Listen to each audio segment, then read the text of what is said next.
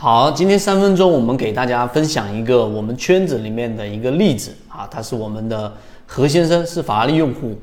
然后呢，他最近的一个操作，然后实际上呃操作的还不错，然后我也分享了自己的模式。这几天我们会在圈子里面拿出来。他做的是三安科技啊，他呃这一个拿的利润整体是在接近百分之三十六左右的一个收益。今天有一个冲高回落，他买进去的资金。啊，体量，然后属于还行，然后大概是两百多万，然后大概获利了七十多万的一个收入，所以他告诉我这一波大肉拿得很很好，然后问还能不能继续的往前奔跑。当然，我们看到了很多人，有人做得好，有人做得不好，但是呢，我们的更多注意力是集中在他的这一次收益，他的这一次大肉到底是一个偶然性的事件，还是一个我们所说的可以复制的。或者说值得有借鉴意义的模型，这个才是我们圈子最关心的问题。于是我们就得出了一些结论，分享出来给大家。第一，它这个三安科技并不是它的第一只这样的个股，它当然前面也错过了类似的个股类型，用它自己说的不是特别清楚，但是它尽可能描述出来了它的模型。它前面有买过这个呃深科技啊，深科技，然后呢，当时也是。呃，大概在四月份左右布局的，然后八月份左右回到成本附近，然后呢，果断的把股票给卖掉了。他的原话就是完美的错过了最近的五个涨停板，百分之五十的一个利润。那于是呢，历史也有过，有时候抓到，有时候没抓到。我们罗列了它类似的选股思路之后，会发现其实它有一些共性的问题。只要它总结好，并且把它给固化成为一个交易模型，以后只要有类似的个股进入到模型当中，它都是可以把握得住的。我们分享给大家。呃，第三点，我们就说说这个模型里面它大概的一个呃条件是什么，然后后面我们会有详尽的分享给大家。第一。他选的个股，一般情况之下都出现过我们前面所说的超跌，就是出现过恐慌盘下跌过程当中出现过大底、绝对底，或者是放量，出现过踩踏事件，这是第一个条件。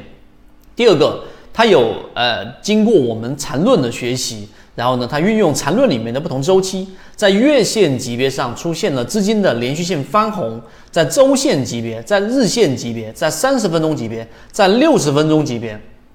他都有去考量这一只个股，在大周期上，它的资金是形成了一个背离的；在小级别上，他会发现这个量能出现了一些堆积，所以他才敢向下重注去做了三安光电，拿了这波百分之三十六的利润。这是第二点，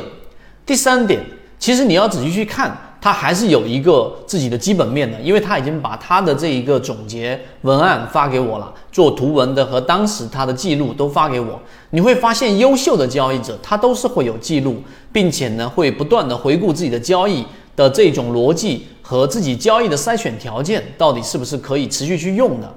所以他自己去回顾之后，他在基本面上发现这个上市公司出现了一个他自己十大股东当中的一个固定熟悉的席位，这个席位呢多次参与到像德美化工、像刚才说的深科技、像现在的三安光电，都是以短线为主，它是华为的一个旗下的一个股东，所以在这个点上，它有一个基本面的护城河。同时，他也考虑到了他的财务数据以及库存量等等这些呢，他只是力求没有问题、没有雷就行了。综合刚才我所说的条件，最终他就是选这样的标的。其实长周期的，就像刚才我们说的深科技，花了四个月才出现爆发；短周期的这只个股一个多月的，他就拿到了百分之三十六的一个大的利润。